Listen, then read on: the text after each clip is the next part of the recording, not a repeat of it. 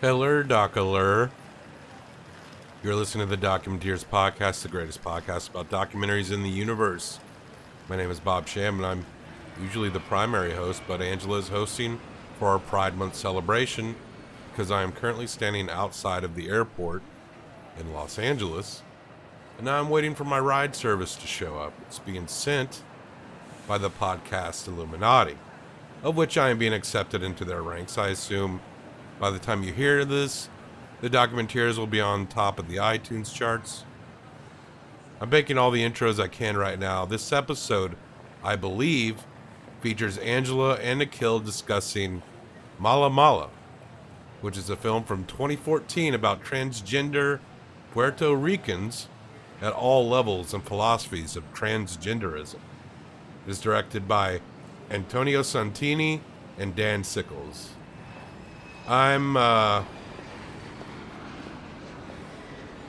Folks, be glad this podcast is audio only format because there's a dude across the pickup lot that is staring at me and pantomiming fellatio. And now he's mimicking licking balls. Fucking weird. I'll just face another way. This episode was recorded in two sessions, from what I understand, because Akil had a coughing thing. Not sure what that was about. He probably had a pube in the back of his throat. That's just a theory. We feature one song in this episode, and it's called Metele by the band Buscabulla, who is from NYC by way of Puerto Rico. I'll link the song in the show notes. The video, or one of them anyway, is directed by the same folks who directed this documentary. Hey, girl. Next week, we quadruple our queen count with a documentary that is a cultural cornerstone, possibly the most culturally relevant documentary discussed on this show to date. Angela and Ginger hit up the 1990 cornerstone film Paris is Burning, and it is one to celebrate as Pride Month rolls forth. Hey, girl. What the fuck?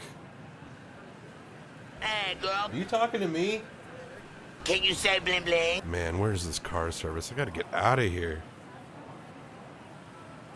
Keep on docking. Can you say bling bling? No, thank you. Here is a motion picture film. A thousand feet.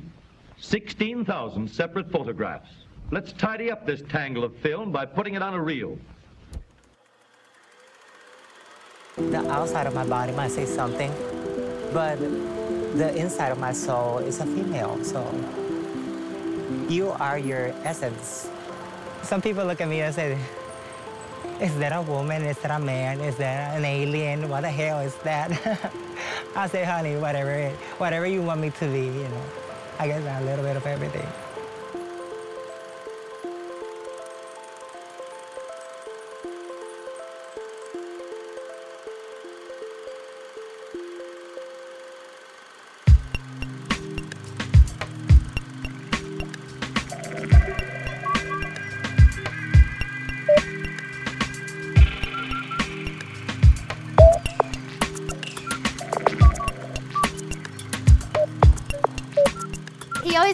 Put it right in front of my face, so like that's all. Yeah. Speaking of, uh, hi Akil, Hi, Angela. how's it going? I'm tired. Me too. It's been a long day. It's been a long week. It's been a very long week. Yeah. It's been One week since you looked at me, cocked your head to the side and said I'm angry. too long of a week, especially because I don't know if you know about this, but Bobby's been gone. Well, I mean, I know he's not here tonight. Yeah, but he's not here tonight, which I know is super weird because the plan was that he would be here but not here and like, you know, make us do a bunch of ridiculous testing and then like mo- watch me punch the buttons to know that I punched the buttons right. Standard Bobby fare. But he's not here, and that is because we were in here the other night recording a shorty, and all of a sudden he hands me this letter that's apparently from something called the podcast Illuminati. That's not a real thing. That's what I said. And it was this letter and like inviting him to come out to California and I don't know, like, I guess meet these people. And it was signed by, no joke, well, I mean, allegedly signed by people like Marc Maron, Lock the gates! and Sarah Koenig. Just tell me the facts, ma'am. Did you have the uh, signatures authenticated? I mean, I didn't because he took the letter with him because the, what I'm, he left. So I don't. He believed it. That seems like a very uh that's a giant leap of faith to take. I know. Did know. he talk to them? Like he just got the letter and he just got a letter, and then so he didn't bother contacting them or anything. Not to that I'm aware of, because he was like, I got this letter, and there's a lift coming to pick me up. He was like, bye. I don't even think he kissed me, and he just left because he thinks he's gonna be part of this podcast Illuminati and be all famous or whatever. It's weird that you mentioned that because I got a voicemail today from him. He called you? Well, he called me at work, which was weird. I didn't even realize he had my work number, but I was super busy. I, I didn't even think about Ant responding because it's just He hasn't even whatever. called me. He hasn't even called me. What did he say? I don't. I, mean, I haven't even listened to it yet. Do you want to? Do you want to? Yeah, hear it? I yeah, forward it. please. Okay. Here, just play it.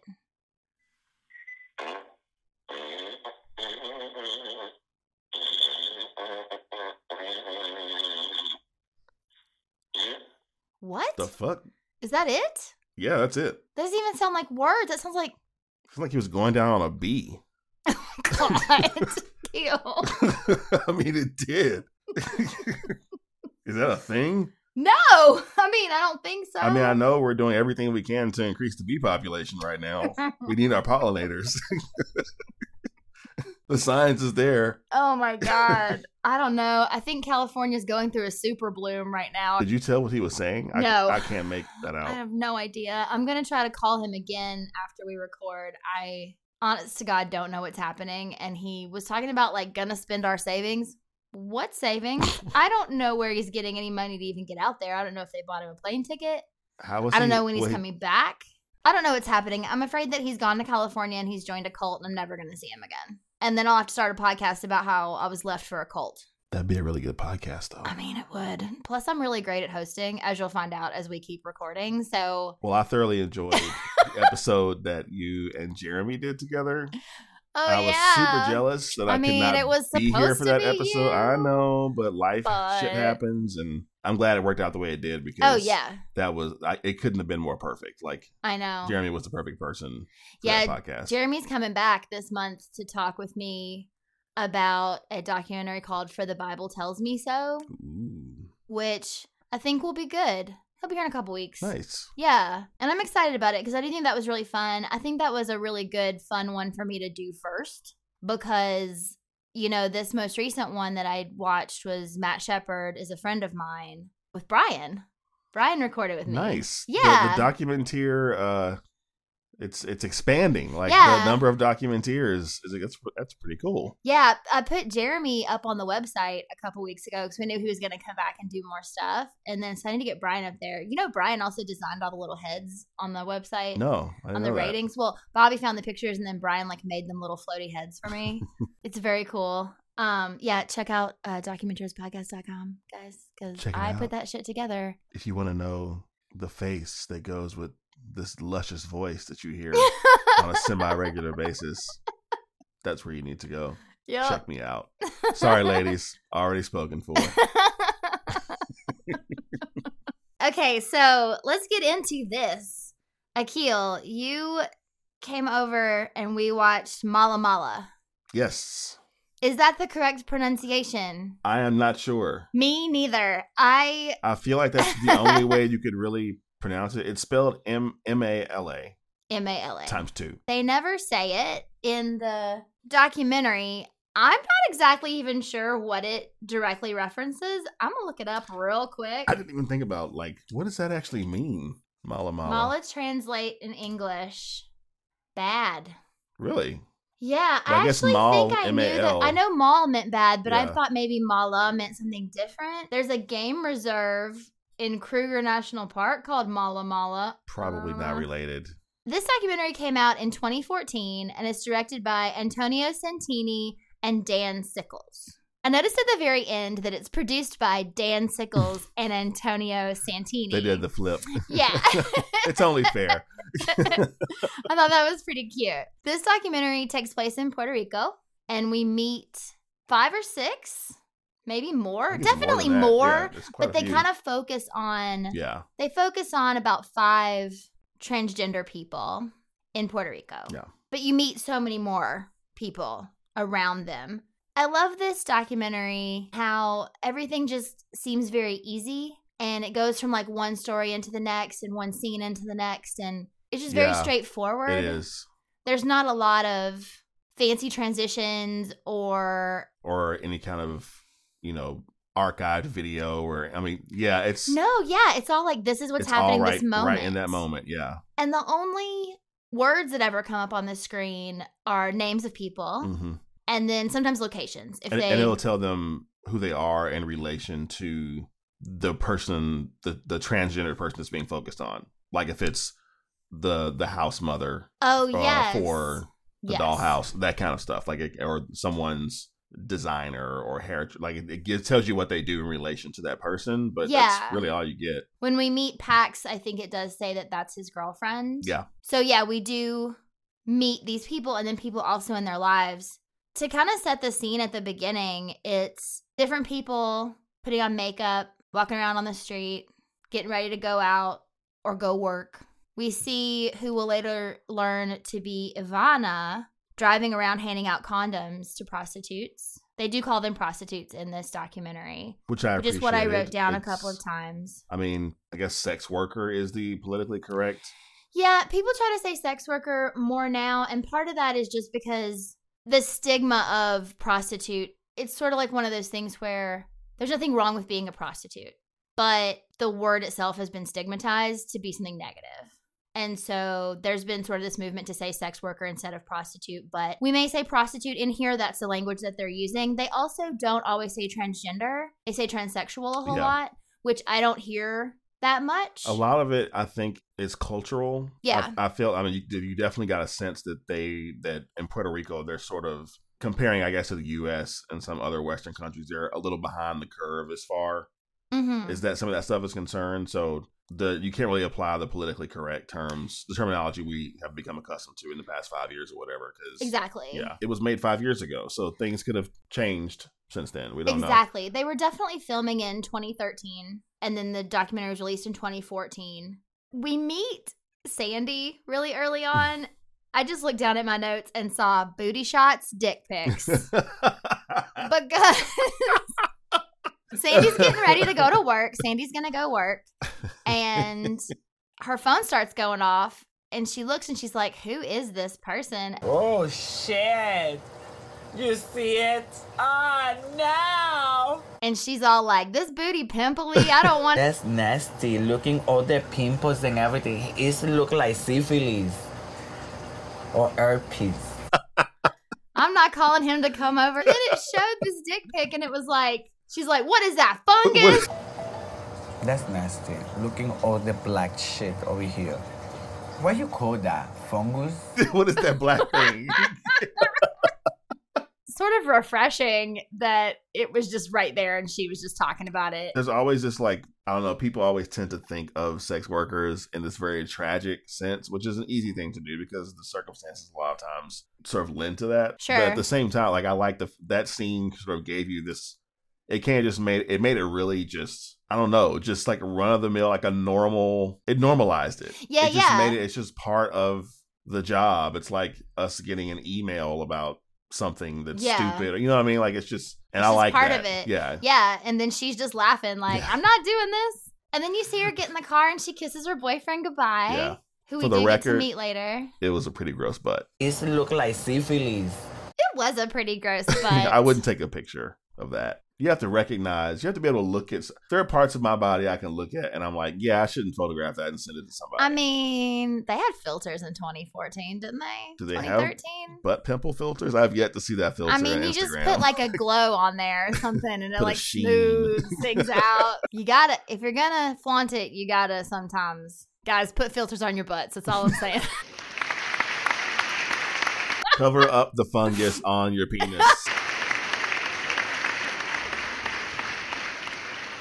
No one or just to see listen. that. You know what? Wash your dick. You I don't know. Just wash your Yeah. dick and then take a Soap photo. and water.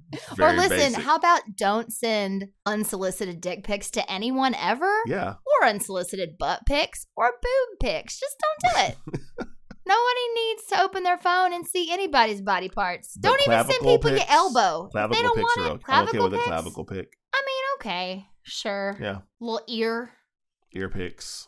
Toes start getting weird. Mm, yeah, I'm not. I'm not down with the toe stuff. So then um the, the movie starts introducing itself. You know, the name comes up and the names of all the people who are working on the documentary start showing. And again, it's just images of dancing and performing and partying and there is a lady who has pasties on but she's also wearing pasties on her shoulders so shoulder pasties And, is uh, my new favorite thing. I think she may have had pasties on her butt cheeks. oh i'm sure. Have you ever seen like a burlesque dancer with pasties on their butt cheeks? No, whoa. Twirling them around just like you would on boobs. Like no joke. Cool. it's pretty cool. But the There shoulders. was- that's an interesting. the shoulders i was like i mean i get it. You could just start like rolling Yeah. i mean sure you guys can tell by the way i'm sounding right now that i'm totally rolling my shoulders this awesome shoulder roll the right way that i would if i had on pasties. Oh um And then there was the one, my personal favorite, who did the air splits, and then she just threw herself into the air, like she just thrust herself Yes. up forward in the air, and then just landed face down. i have never seen that move it was brilliant she was also like throwing her wig off Oh, like yeah. she was like everything She was feeling it. she was giving it up A lot of emotion on that face. I guess we could just talk about these people. So Ivana, I mentioned, who gives out the condoms. Mhm. She uh, talks about how she's Puerto Rican, but she was made in Ecuador Yeah, that was because great. she's had, she's had her work done in Ecuador, and she was gorgeous. I mean, I mean, I just don't know that anyone would ever. no one would have ever clocked her as Never, being transgender. Ever. never. Yeah. But she is a very outspoken transgender advocate. She talks at one point, well, they show her going on talk shows and things. And she said, you know, if anybody's ever talking about transgender, transsexual issues, she wants to be there so that she can kind of give them what they want as far as like, yeah, look at how beautiful I am. I'm a transgender woman. But then she gets what she wants and that she gets to say to them, here's what's really going on with this community and here's why we need help and like educating slowly Right. this community about the trans community. She could be a model. Yeah. She didn't say she was, yeah. but she could be a model. one of the things I liked about this documentary was that it, it's all filmed in Puerto Rico. Mhm. So it's really focusing on specifically that culture and how that culture deals with transgender people Yeah. and where they are within the community. And so you sort of got like these different perspectives hmm from all people who were part of that community. But you've got, you know, the one group of people that are sex workers and you've got the other group that have gone more into the drag queen aspect and have tried to make a living doing it that way. hmm Uh, and then you get some of like the older people in the transgender community. There's almost a, there's definitely a generational thing Yes. as far as how they view themselves and how they see the community. Um, and you can see there's kind of a, a divide there, a little bit of a rift. there definitely is. So we meet Alberic. Yes. I love Regina George. Mean Girls is like my favorite movie. I'm I'm Regina George in in in the Dollhouse. What's his drag name? His drag name is Zahara. Is it Montier? I wrote Montier? Montier, I think. They I think spelled it differently. IER. They spelled it different at the end, and then I doubted myself, but I know I wrote it down the Yeah. way they spelled it the first time. So Zahara, we apologize, but also Zahara Is no is more. no more. Yeah. I mean, no. Alberic is still Yeah. here. I'm sorry. Also, Biddy is here in the room. He got very excited. No, okay, so Alberic is still here, but um Alberic just no longer does drag. He was really very interesting to me because he talks about how he's born a man, he always wants to be a man. Por los siglos de los siglos, amén. Hasta que yo muera, voy a ser un hombre. But if if God come here and told me you have to make your boobs and to uh, be a blonde and this transsexual fabulous Marilyn Monroe Puerto Rican sensation I will give I, I will do it He's an interesting one. Mom, I have to do my boob because God told me that I have to do it.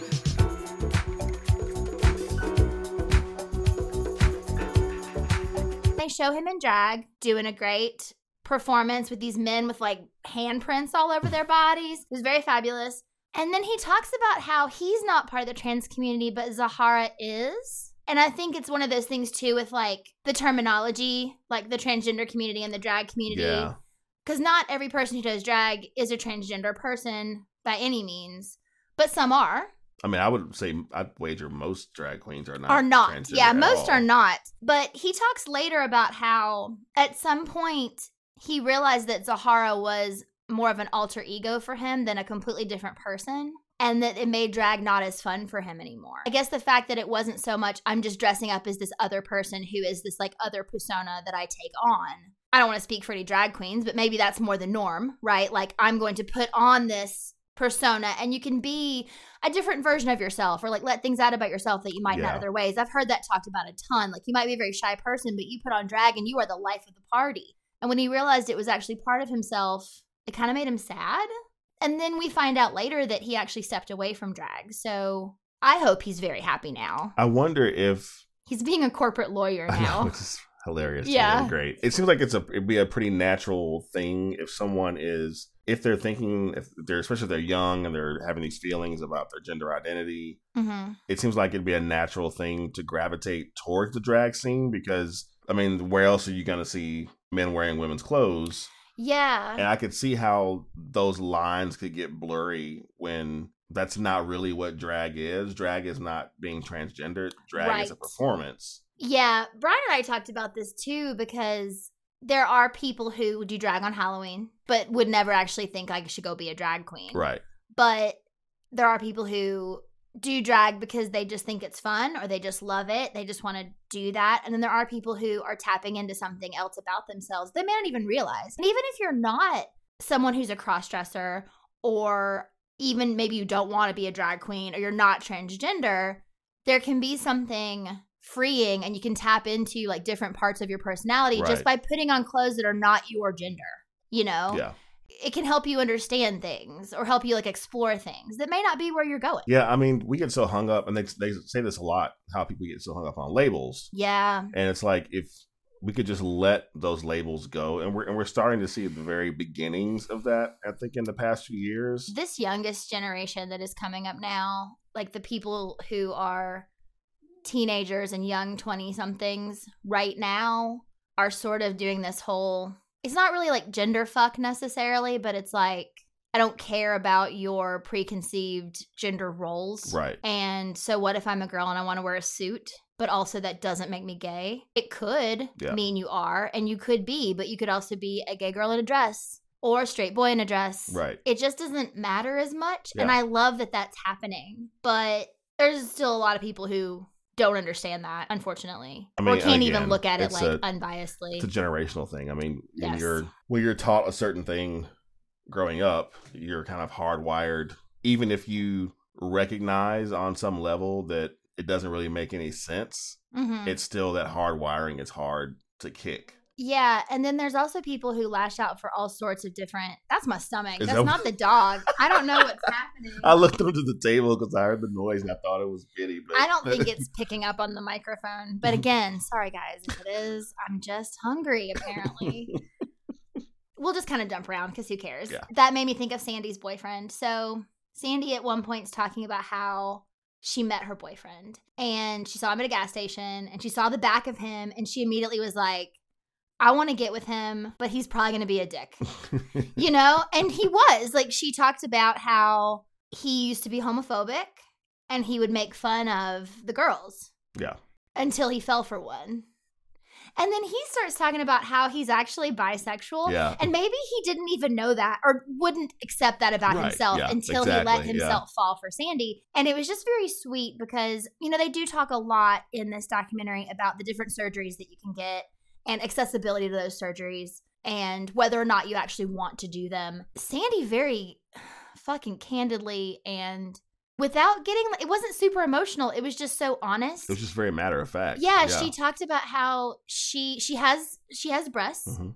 but she has not gotten her bottom surgery because right now as long as she's still working on the street, if she were to get a vagina, men would want to penetrate her vagina. And she kind of wants to wait until she's in a more stable situation so that when she gets her vagina, it's just hers. Yeah.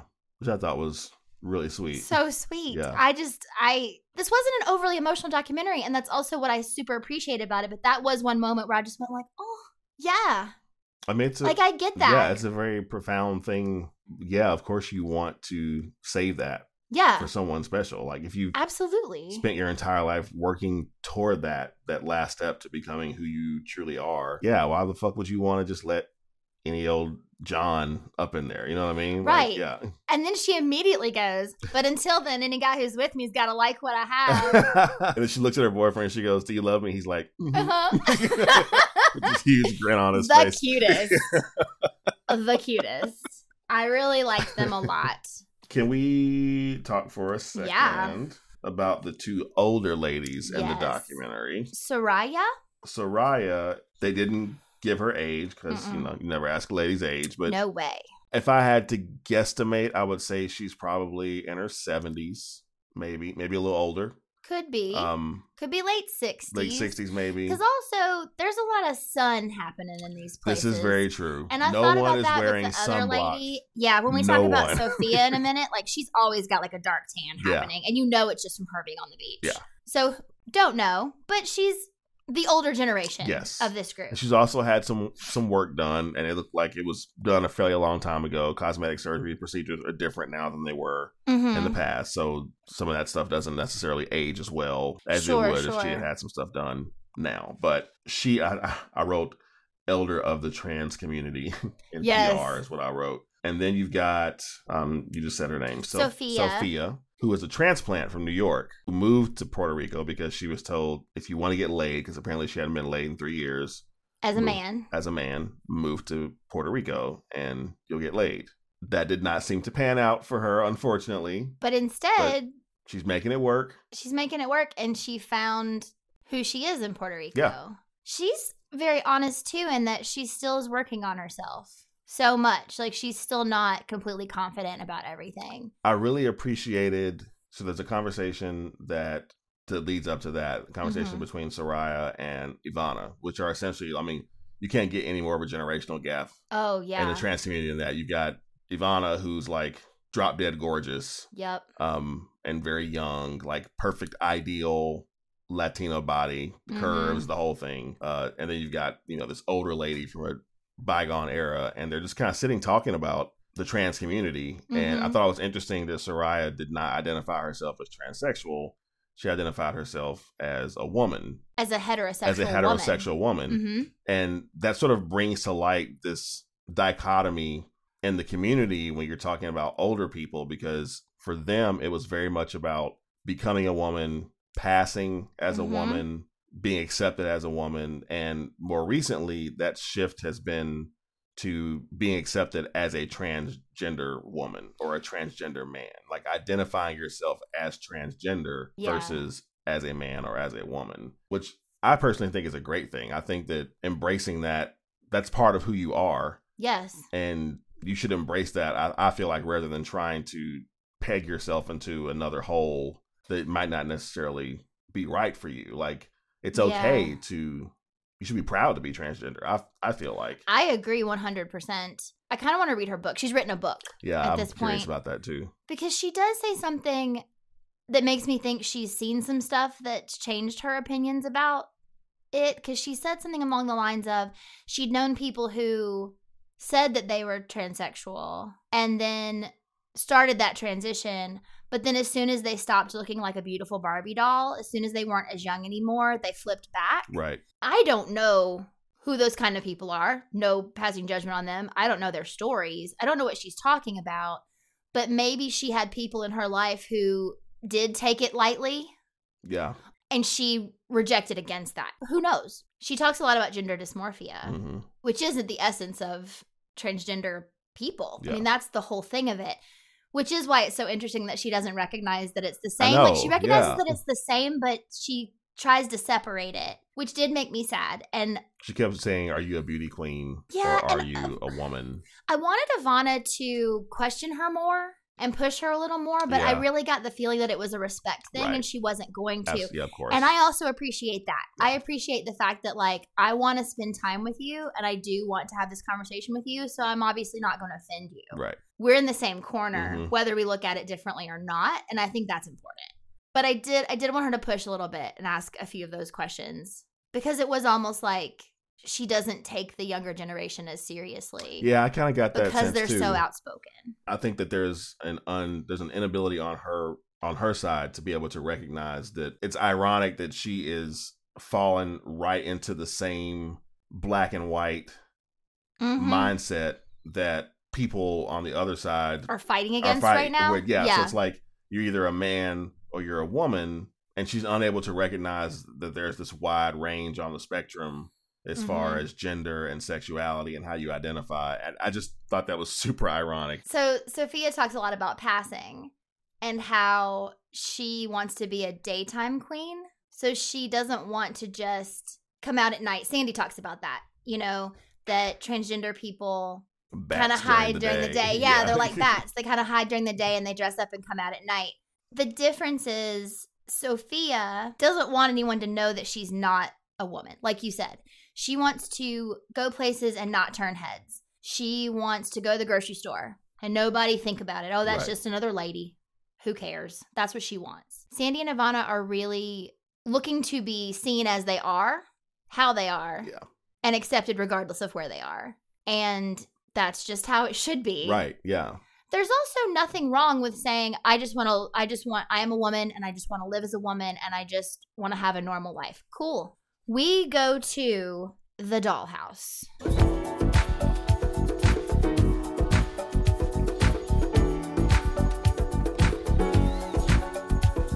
The dollhouse is a drag house and Bebo is the mother. Bebo. Bebo. And Bebo talks about how she found April Carrion. Now, those of you who know RuPaul's Drag Race will remember April Carrion from season six. April Carrion was on RuPaul's. She made it to episode four. How many episodes are in a season? Uh, I don't know. There's like 12 or 13 queens. That's the year Bianca Del Rio won. Oh, okay. That was the year of Adore Delano. That was an insane year. I'm hearing the words. It's totally cool. It's totally cool that you don't know who these people are, but they are superheroes. And so, especially like Bianca Del Rio. Hello. I She's know, like, I know she's one of your favorites. oh, I love her so much. But anyway, we see a very young April Carrion who is talking about everybody wants to go on RuPaul's Drag Race. That's just what you want to do. And they show a little bit of April's audition video.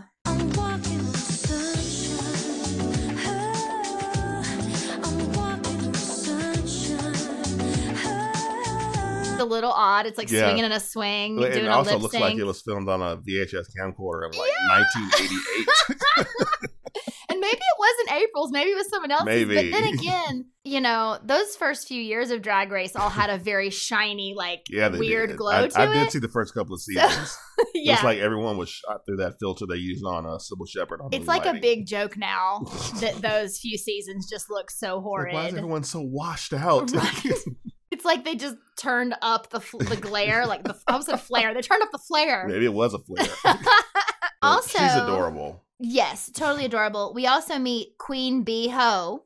We don't see a lot of her. We don't. It sets it up like we're going to. Yeah, I think her talking backstage at a performance is very important because it brings out Alberic's feelings about doing drag. Queen Bee talks about how she's the same person in drag, out of drag. It is her.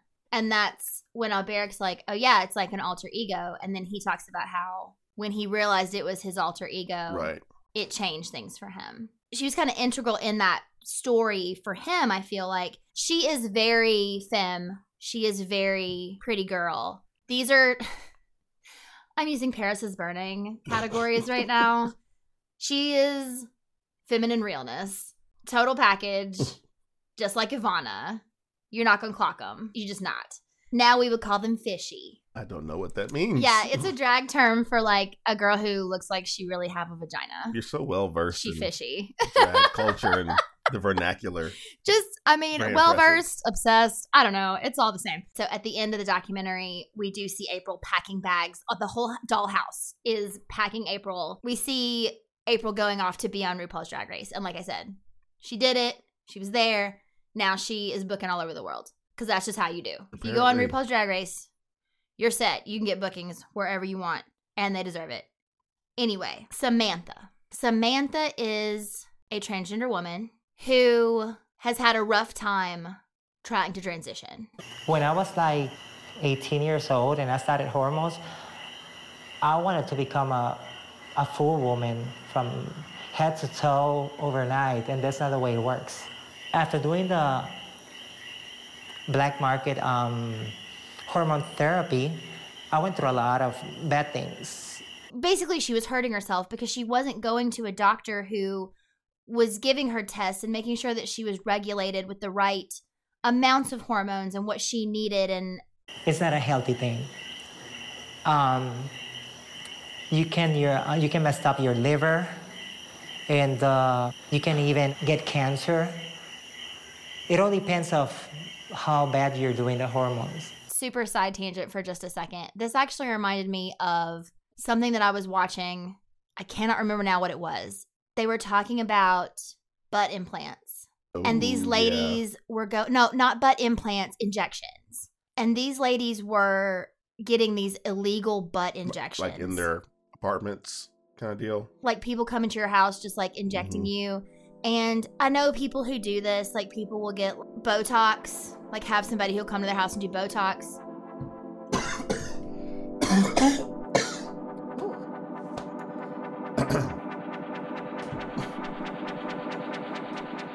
We're a mess.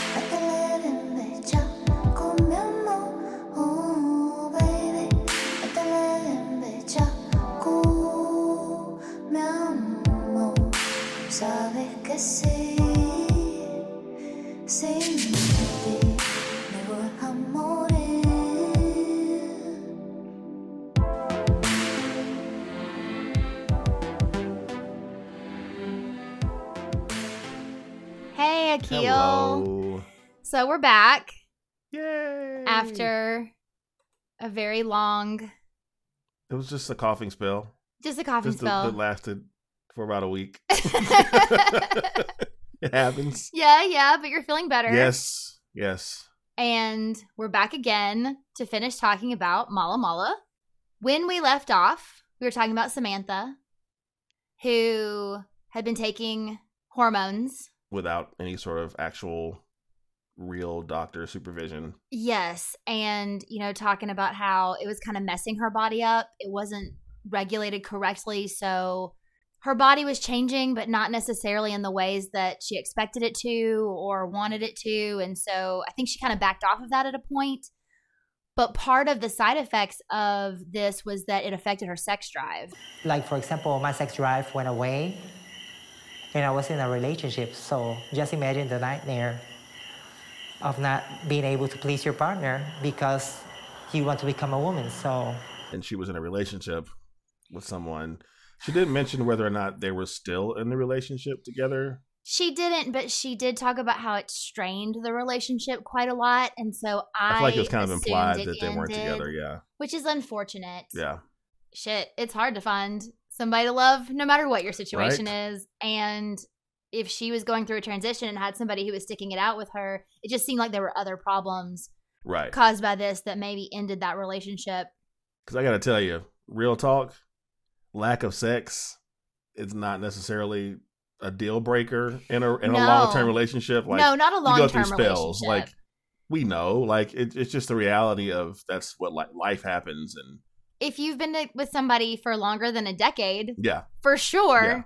It's not happening every day. Right. But, But we if don't this was a newer relationship, Yeah, that's we don't know the circumstances. and we also She don't know how into. long of a dry spell we're talking about here. Like, it's one thing to not just have not have the time Mhm. or just be tired, like the normal stuff, but to just not have any interest in it at all, which is what it sounds like it was with her. It's more of an intimacy thing, I think, Yeah. than anything else. And then there's all the other emotions that people put behind sex Yeah. in that relationship. Like, if you don't want to have sex with me, does that mean that you don't actually really love me or you don't like me or don't want to be around me? And that can become so quickly very huge Yeah. and lead to other things or cause other things. Where did we kind of end with Samantha? She moved to Nashville? Yeah, I had, had forgotten about that the first time I watched this documentary. But yeah, I'm, I'm wondering if I mean this documentary was what 2014, I believe. So I wonder if she's still here. She could be. Yeah, Nashville's actually a pretty small town. Like, if you really want to get into the as far as like the gay community or Sure. the trans community, it's a really really small town. Kind of surprised in the circles that we run in that we have not actually come across her. It makes me think that maybe she's not performing, or at least if she's not performing, she's not performing actually in Nashville. Yeah. There's a lot of drag shows around Clarksville, different places. These are suburbs. Or I guess Clarksville's not a suburb, it's a city about 45 minutes away. A city, really? I mean, I went to college there. a It's a- town. It's a it's a college town. It's a college. It is and a- it's a military definitely a college town and a Yeah. military town. And there's quite a few drag shows going on up there on the regular. So there's all kinds of places around too, Yeah. even if she's not frequenting these big clubs. And she could have moved on to somewhere else. Sure. You never know. Yeah, it's been it's been some years. One person who who I thought was super fascinating was Pax. Yeah, I was interested in the fact that I honestly was expecting the documentary really just to focus on male to female transgender, Right. and I was really surp- pleasantly surprised that they actually included a female to male in there as well. I think part of the reason they didn't have more of that and more of a presence consistently through the movie was Pax actually talked about how there's not that many Yeah. transgender men in Puerto Rico. There's not really the support. Pax has a girlfriend. I see him as a guy. I see what he wants me to see. And every time he's comfortable with himself and he dresses up nice and um, I see a hot guy. And she was so sweet talking about how, you know, she sees him dressed up just looking like a handsome guy. Right? Yeah. She thinks of him as a man, but he has all these issues being where he is and also transitioning into male is more difficult surgery wise. He talks about that a lot about how it's a much more invasive Yeah. surgery to create a penis where there is none. Because they have to actually take like remove skin from other places on your body. Yeah, I think I think he said either like forearm or leg, Leg, yeah. thigh, Thigh, yeah. area. If I woke up and, and, and I had a beard, yeah, that'd be fucking awesome, dude. I, I would like to wake up also without n- none of this. Because it would be kind of weird, though. So, because porque entonces sería el bearded lady del circo, cabrón. And I don't want that shit. He also talked about how he hasn't had his top surgery yet. Yeah. And for those of you who don't know that phrase, that's basically just breast reduction, removal, Mhm. so that you have a flat chest. He hasn't undergone any surgeries yet. There's a very complicated, uncomfortable process of basically bandaging his breasts down so they don't show. He's very well endowed. And so Yeah, that's yeah. very difficult for him. He lives in Puerto Rico. Like it's hot. And he's Yes. at, like and that at that point he's wearing three or four layers of things that day just to try to cover all that up. I mean, I guess it's I I guess it's the same thing as it's kind of tantamount to tucking. Yeah, Um, absolutely. That's not comfortable. Yeah. Mira cómo este mundo, este mundo está tan crazy that if you are a genetically born man, it's so much easier to get changed into a, a woman, the woman that you want it to be. You see all these trans girls getting um, estrogen, and oh my God, they become so pretty. Like their face is so soft. And you want a pussy? Ya, that's, that's, ya tiene un crico bien hijo de puta, loco. Come to the states, Pax. If you haven't done it already, you should come to the states. You can hang out with us. Yeah, totally. Come hang out. That recurring dream he has about walking on the beach just with no shirt Oh, on. yeah. like and people not staring at him. Yeah. which is such a. I guess that's something I kind of take for granted. I think all guys take for granted Mhm. being able to just walk around. I mean, personally, I think everyone should be able to walk around with no shirt on, but that's, that's a whole different podcast, whatever. Our hangups in this country about that stuff. But oh God. But it's just one of those things I never really even thought about, like just the freedom to be able to walk around on a beach with no shirt on and not draw any attention or anything. That made me think about. I haven't. That's not something I ever really gave any thought to. Yeah. Basically, so Makes sense. The last sort of chapter of this documentary is the women coming together to form an activist group called BTF. It's the Butterflies Trans Foundation. is what I wrote down. I hope that that's correct. The sort of head folks, it seems to be there's like six or seven women, Mhm. and Sandy's there, and Ivana's there. Who else? They seemed. Uh, I think those are the only two They're the know. two that we've actually followed through the course of the documentary. yeah. Right, but it's other transgender women.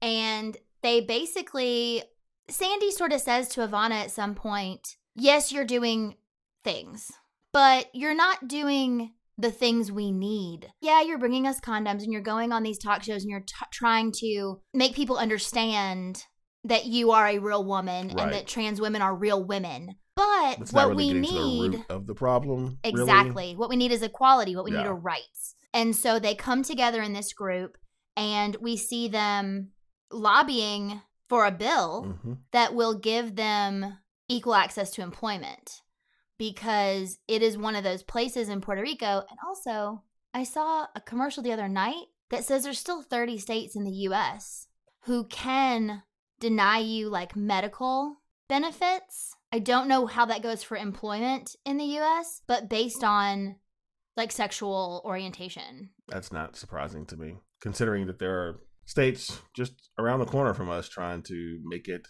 so that a woman who miscarries after uh, I just found out about this today, apparently, or I don't know last about night. this one. you know, they're trying to pass all these abortion I know the abortion- crazy yeah. laws, and I haven't had a chance to look to fact check this, but Schleen, my wife, came into the bedroom last night very upset because she had heard that I think down in maybe Alabama or Georgia, they were trying to pass this law that basically says if a woman finds out that she's pregnant, say she's a smoker, she finds out she's pregnant, she quits smoking, and then two weeks later she miscarries, she could be held liable Oh my god. for the, like like again i have not had a chance to fact check this but based on the stuff that i've heard on the news the past couple of weeks about all this it wouldn't be surprising to me if that were an actual thing that we're trying to get passed right now so yeah i'm not surprised like Yeah. the federal stuff is great but it's still the state level stuff Yeah. that's causing so many problems Ugh. So they go in and they're all very nervous, but their whole point is, and Ivana's kind of coaching them because she's been in the Mhm. spotlight more than they have.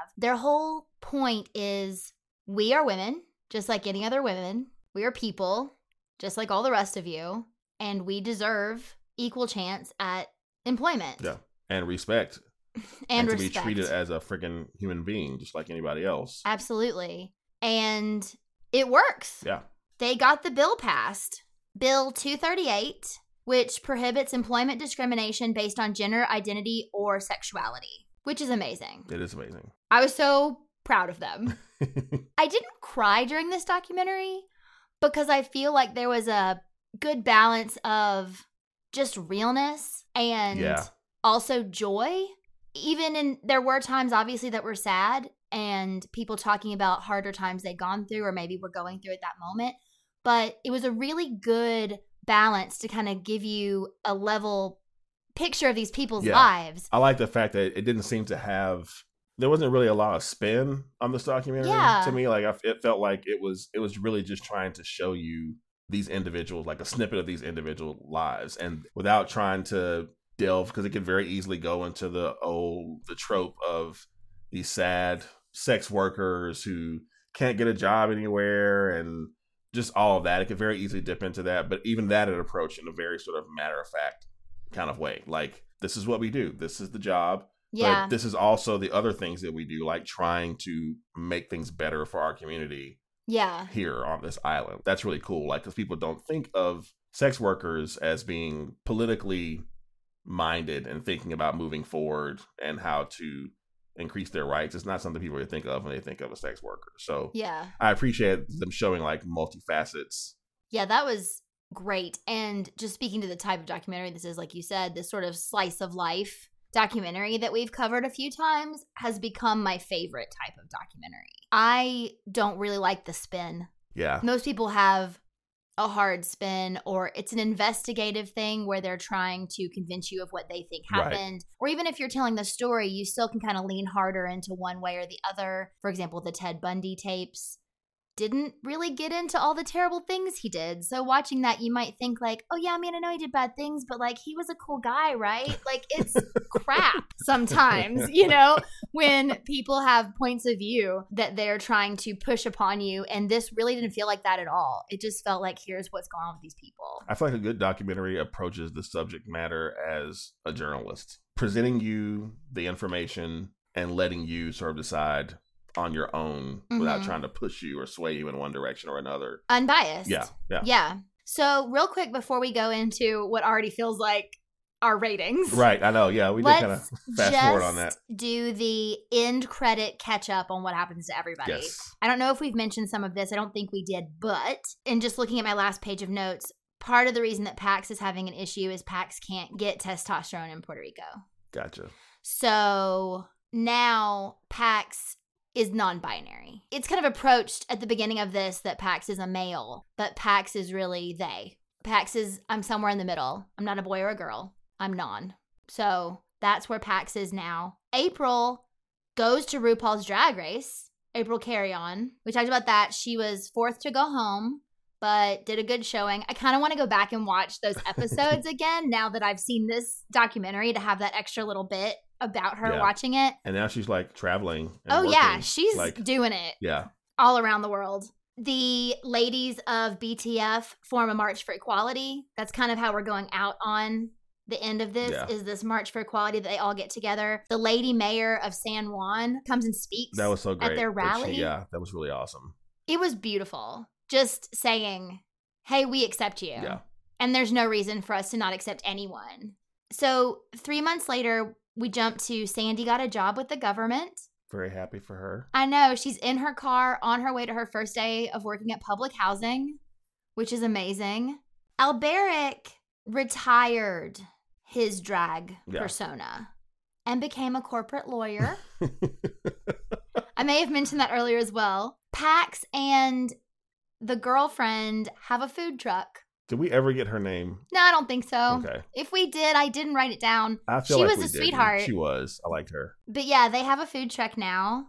Sophia, She wrote Oh. a book. She finally wrote her book, didn't she? well, Am I thinking of the same person? No, you're thinking of Soraya. Yes. Is that how you say her name? I think so. Yeah. She wrote a book. Yeah. Sophia, opened a opened a club. I was like, "Go, Yeah, Sophia!" She was like up in the club, Dancing up in I the club it that she so owns. much. yes, that's also when we find out that Samantha moved to Nashville. I bet Sophia's probably getting laid now. Oh, working in the club. Yeah. Oh hell yeah, hell yeah, she is. I hope she is. If that's what she wants, Yes. I hope that she's getting whatever it is. Because that that last wants. clip they showed, she was dancing with some pretty boys. So I'm just saying. Yeah, definitely was. So Akil, Angela, we do not. kill people. No, we don't do that either. No, we don't. We also do not rate things in a star rating scale. We rate things in a Herzog rating scale. It hurts song. It hurts song. Dad jokes. I was gonna dad say. jokes. We got lots of dad jokes. So you're gonna give this one through five Herzogs. I'm gonna give it one through five Herzogs. We're gonna smush them together. Have the best out of ten Herzogs. okay. Akil, what did you think about this documentary? Uh, well, like you said before, we already kind of delved a bit into our opinions. Which kind of supposed to say for the end, but whatever. On the whole, I I really enjoyed it. I one, I thought that a lot of it was beautifully shot. Like some of the some of the imagery, like there's I remember there's one scene where oh, I can't remember who it is.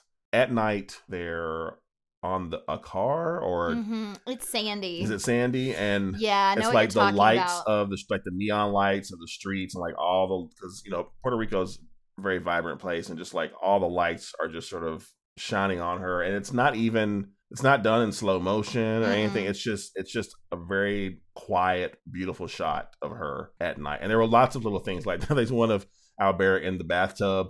Oh, I love I Albert in the bathtub, With the wearing his little red speedos, rolling around in the bubbles.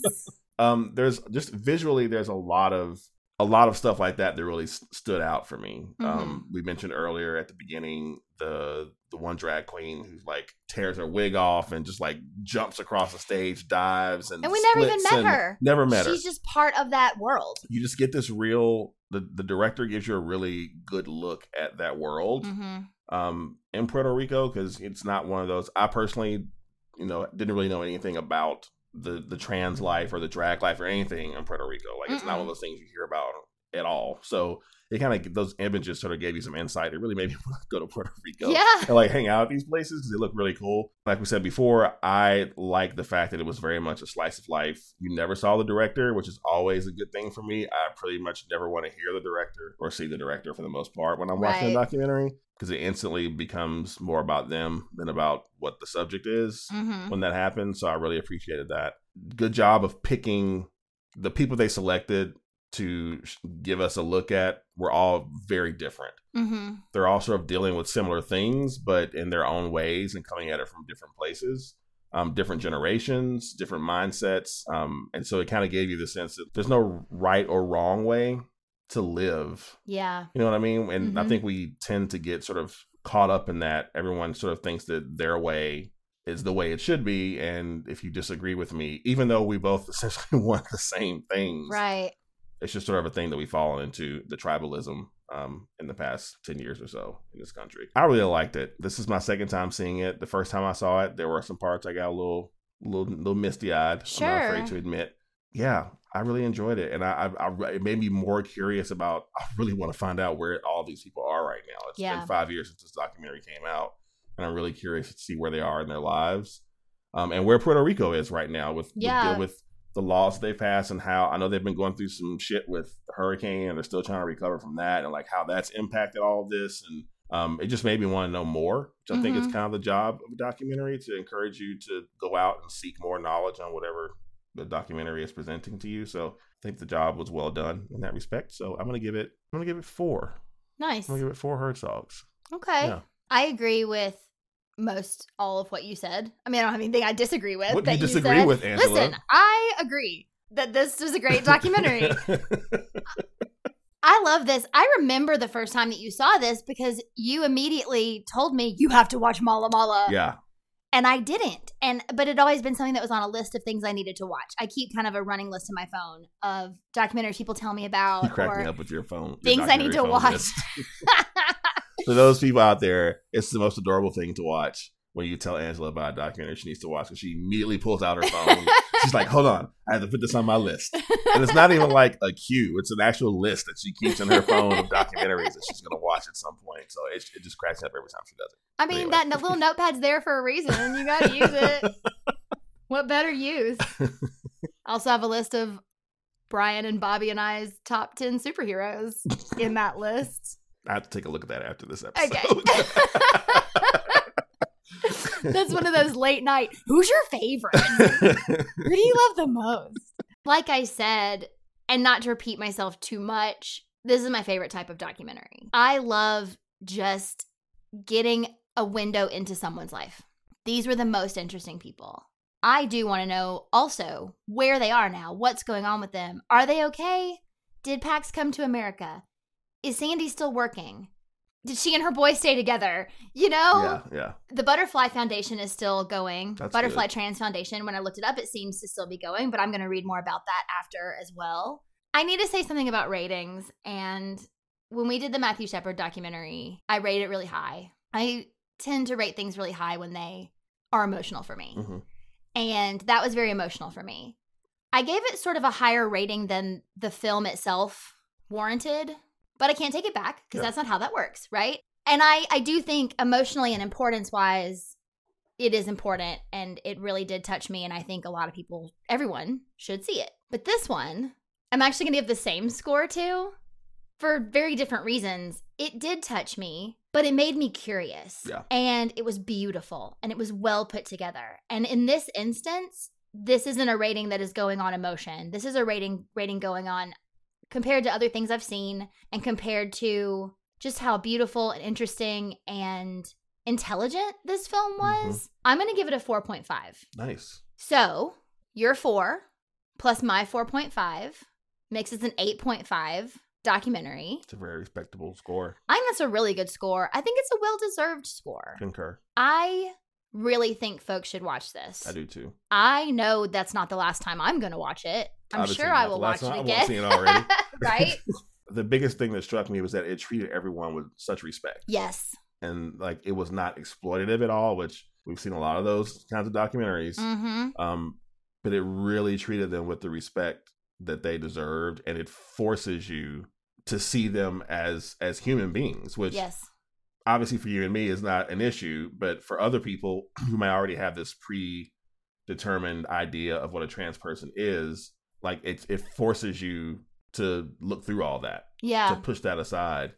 And if it accomplishes nothing else, like that to me is what makes it so worthwhile to watch. I wish it was a more accessible documentary. Yeah, I'm actually I'm I was pleasantly surprised it was still on Netflix because I told you about this documentary a while ago. It's, it's been on there for a minute. I couldn't find it on Netflix. We rented it oh, on so it Amazon wasn't on Netflix. Prime. I did not realize that. We rented it on Amazon Prime. Okay, so I guess it's off Netflix now.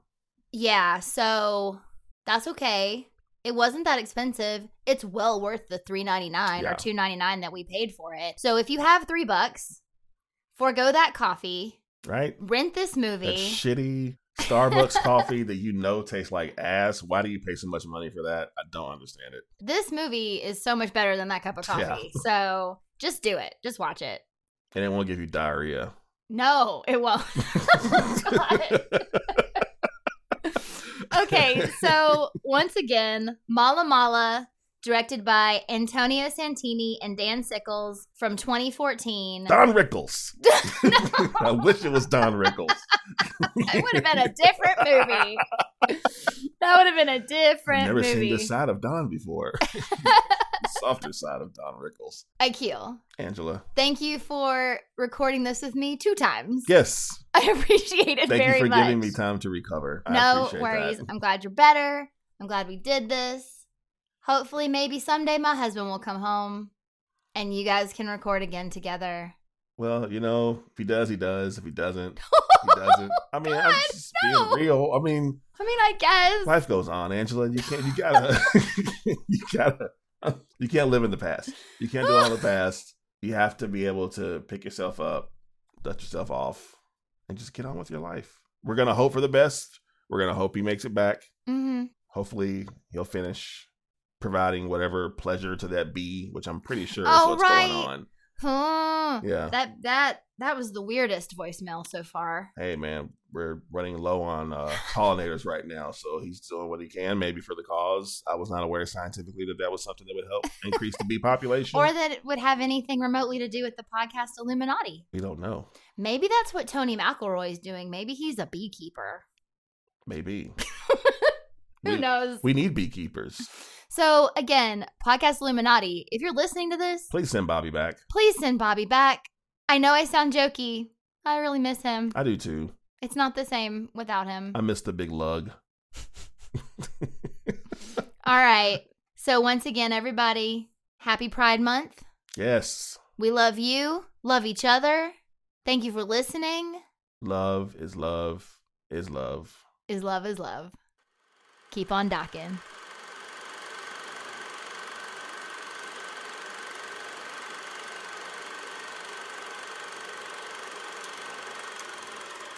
Well, and Sophia does that too, not to that extent, but she talks a lot about passing. She talk.